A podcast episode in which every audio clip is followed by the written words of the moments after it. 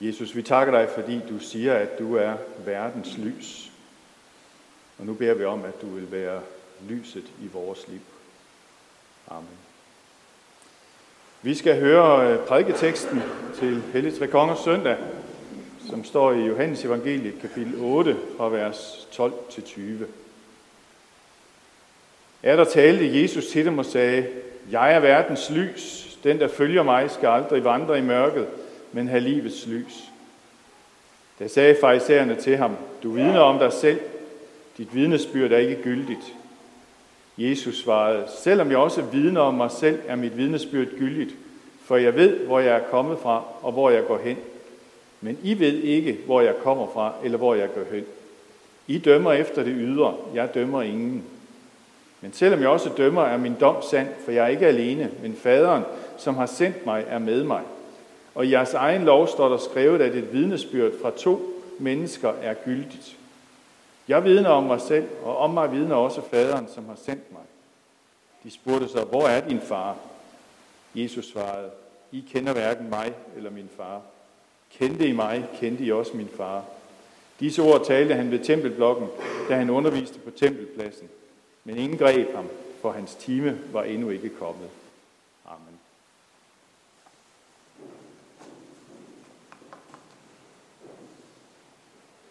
Vi skal lige have et lille søndagsskolebillede op. Ja, det er Helste Kongers søndag. Øh, vi har sunget dejligt af den himmelblå, og det har vi jo gjort med klar reference til de tre vise mænd. Vi kunne godt have læst den tekst, som hører til. Det er sådan, der, jeg, jeg havde lige øh, kontakt til Ror for at høre, hvad er det egentlig for en tekst, jeg skal prædike over, for der var så mange til den her søndag. Men det er fordi, nogle steder, der bruger man simpelthen bare den tekst om de tre vise mænd hver, hver gang til Hellig Tre Konger. Jeg har valgt ikke at gøre det. Jeg har valgt at bruge teksten fra Johannes, øh, fordi jeg synes, den taler stærkt om lyset og Jesus som lyset. Men de her tre vise mænd, de forlod deres astrologiværksteder i Babylon øh, og drog til Palæstina for at studere det her nye himmellegeme nærmere. Øh, den her beretning har sådan i eftertiden fået flere udlægninger, og øh, på et tidspunkt så blev de faktisk også til konger. Øh, nogle af jer har sikkert hørt om Joachim og Baltasar, og nu kan jeg huske, hvad den sidste hedder. Øh, men det er, der ikke, det er der ikke helt belæg for i teksten i, i Matteus evangeliet. Det er altså noget, som, som eftertiden ligesom har fundet på. Og hvorfor har man så det? Det har man jo nok, fordi man har læst Esajas-teksten, som øh, Bent han læste heroppe fra for lidt siden, øh, hvor der står, at folkeslag skal komme til dit lys og konger til din stråleglans. Øh, det er nok det, der har givet anledning til de her historier. Øh, men skidt med det, under alle omstændigheder, så er Jesu fødsel opfyldelsen af en profeti. Ikke bare én, men flere profetier. Og det, og det forunderlige er jo, at, at når vi hører om de tre vise mænd her, øh, så var det altså også en, en profeti for Østens stjernetydere. Øh, og det gør det jo bare endnu mere øh, bemærkelsesværdigt. Og så kom de med gaver, guld, røgelse og myrer. Det har også øh, været fortolket på mange måder i, i øh, teologien og, og i traditionen. Øh, jeg synes, en, en meget fin fortolkning af det er, at, at de kommer med guld, Guld er et, et udtryk for, for det, man giver til en konge, altså det gyldne, det, der, der, det allermest værdifulde. Og på den måde tilbeder de Gud som Jesus som, som kongen. Så kommer de med røgelse. Røgelse bliver brugt af præsten, og specielt ypperste præsten, som skulle gå ind i det allerhelligste og zone folkets synder. Så på den måde kommer de også og tilbeder og øh, hedder Jesus som, som præsten.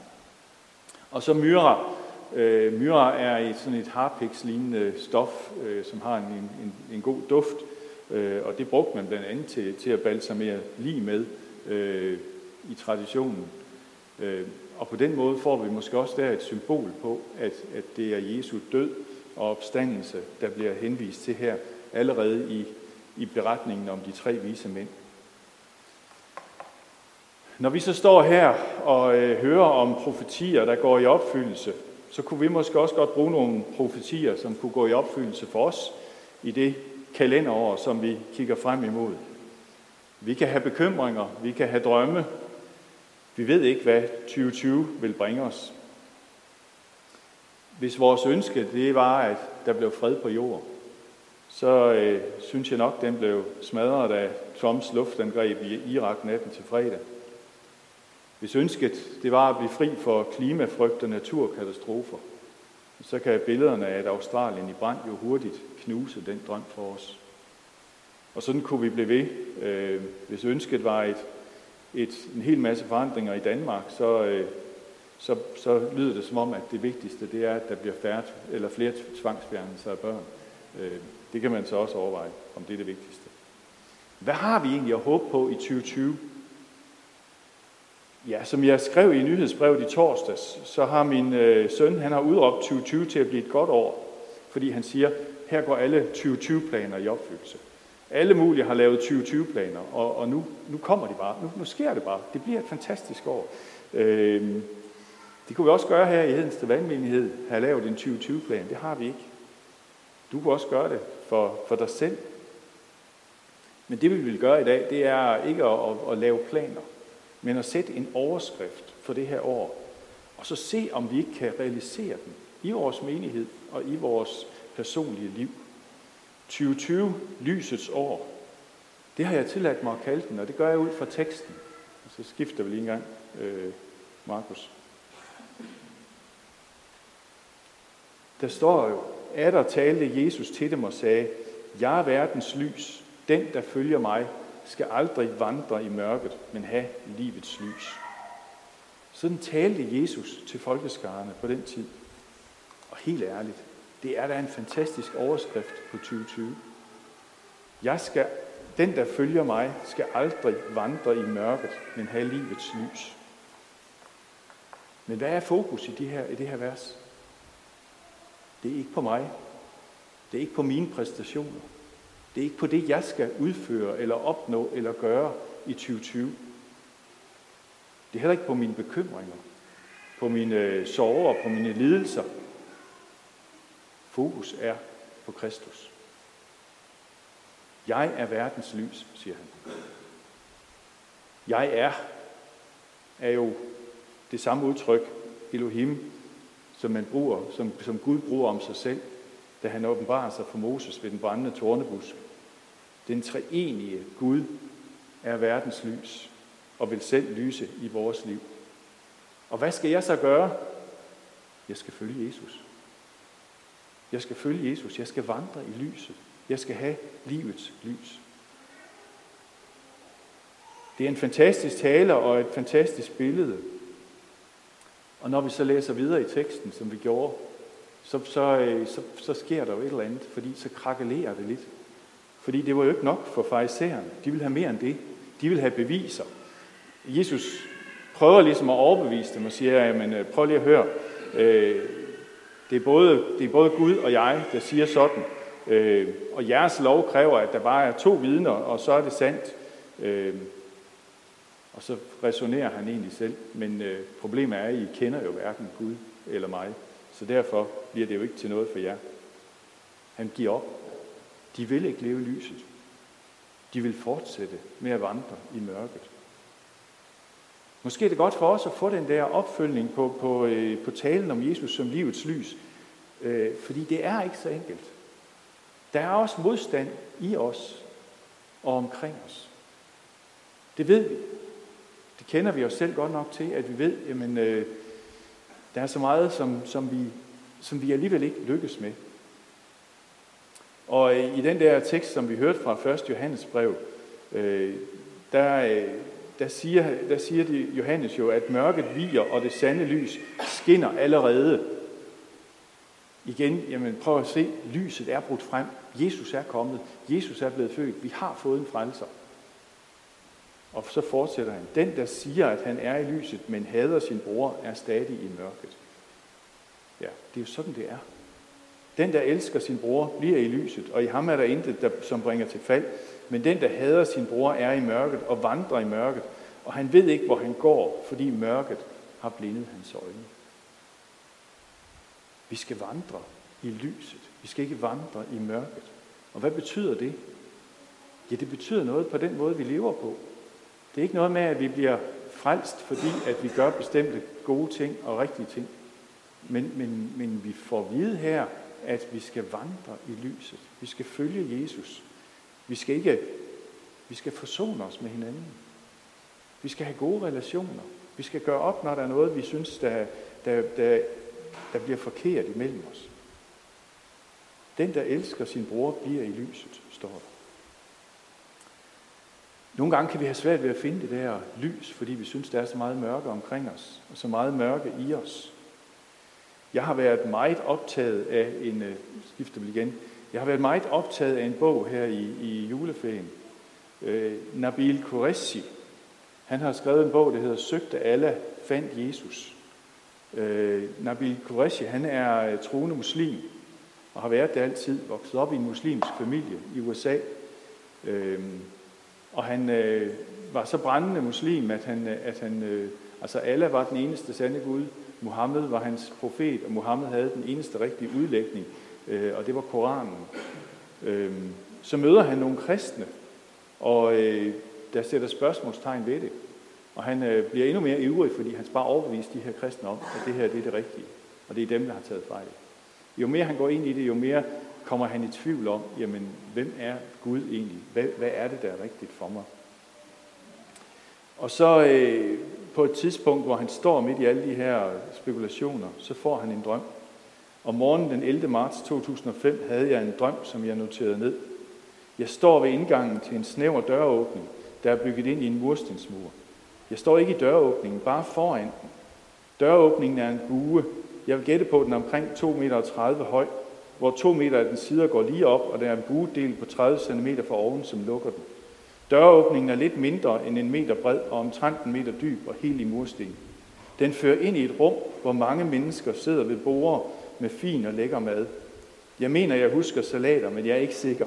De spiste ikke, men de var alle parat til at spise det. Og de sad alle og kiggede på et punkt til venstre for mig, som om de ventede på en taler, inden festmåltidet gik i gang.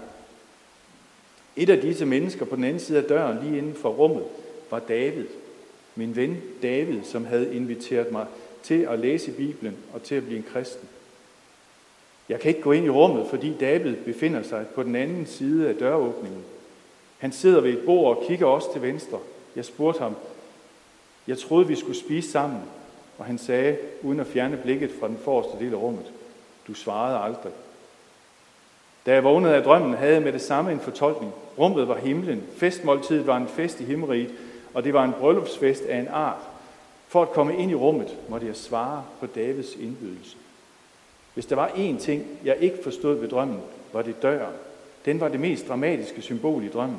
Men hvad betød den? Hvorfor var den det mest levende billede? Og hvorfor, hvorfor var den så snæver? Jeg ringede til David for at høre, hvad han mente om min drøm. Nabil svarede han, denne drøm er så klar, at den ikke behøver at blive tolket. Hans ord mindede mig og blikke om, hvad jeg havde bedt til Gud om for et par dage siden. Der bad jeg om at få mere at vide, og så sagde han, at jeg skulle læse Lukas 13:22. Det er beretningen om den snævre port. Jeg læste den igen, men jeg holdt op med at læse og lagde Bibelen fra mig. Jeg var overvældet. Gud havde givet mig en drøm, der var så klar, at jeg ikke behøvede at fortolke den. Tolkningen havde været nedskrevet i Bibelen i 2000 år. Kæmp for at gå ind gennem den snævre port, siger Jesus. For jeg siger jer, mange skal stræbe for at komme ind, men de vil ikke kunne. Når husets herre først har rejst sig og, bak- og lukket døren, og I stiller jer udenfor og banker på døren og råber, Herre, luk os ind. Der skal der være gråd og tænderskæren.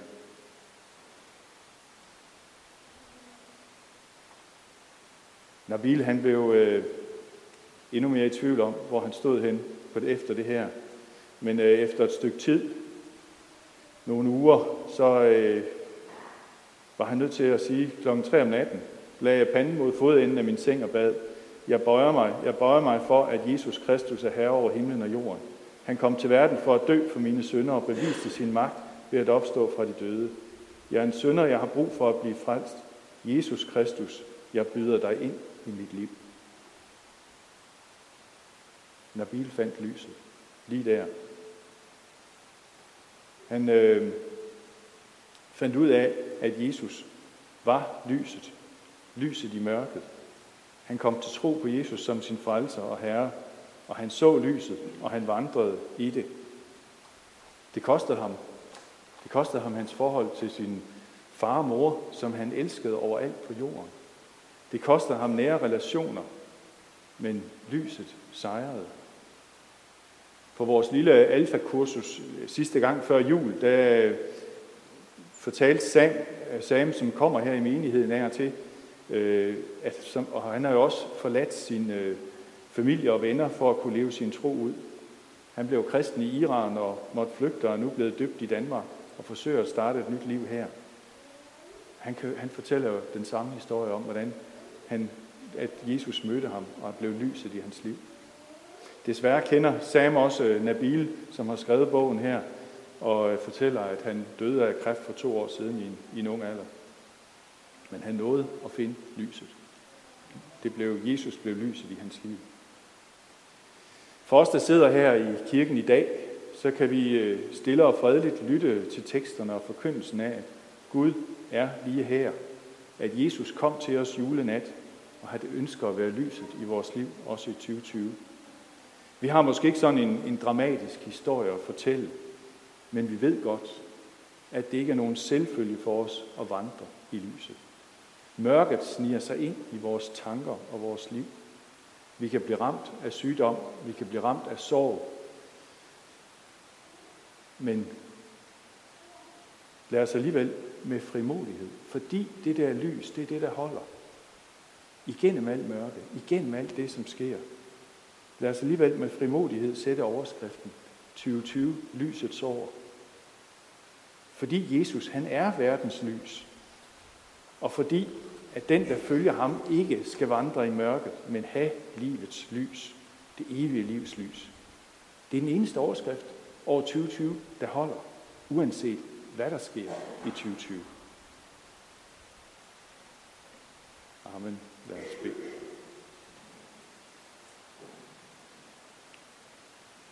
Og Jesus, vi takker dig, fordi du siger, at du er verdens lys. Og nu beder vi om, at du vil være lyset i vores liv, også i 2020. Lad os vandre i det lys, og lad ikke mørket få magt over os. Lad os få lov til som menighed og som enkelt personer være hos dig, leve hos dig, og leve i det lys, som du har skabt og givet og købt til os. Jesus, vi er i dine hænder, også i 2020. Amen.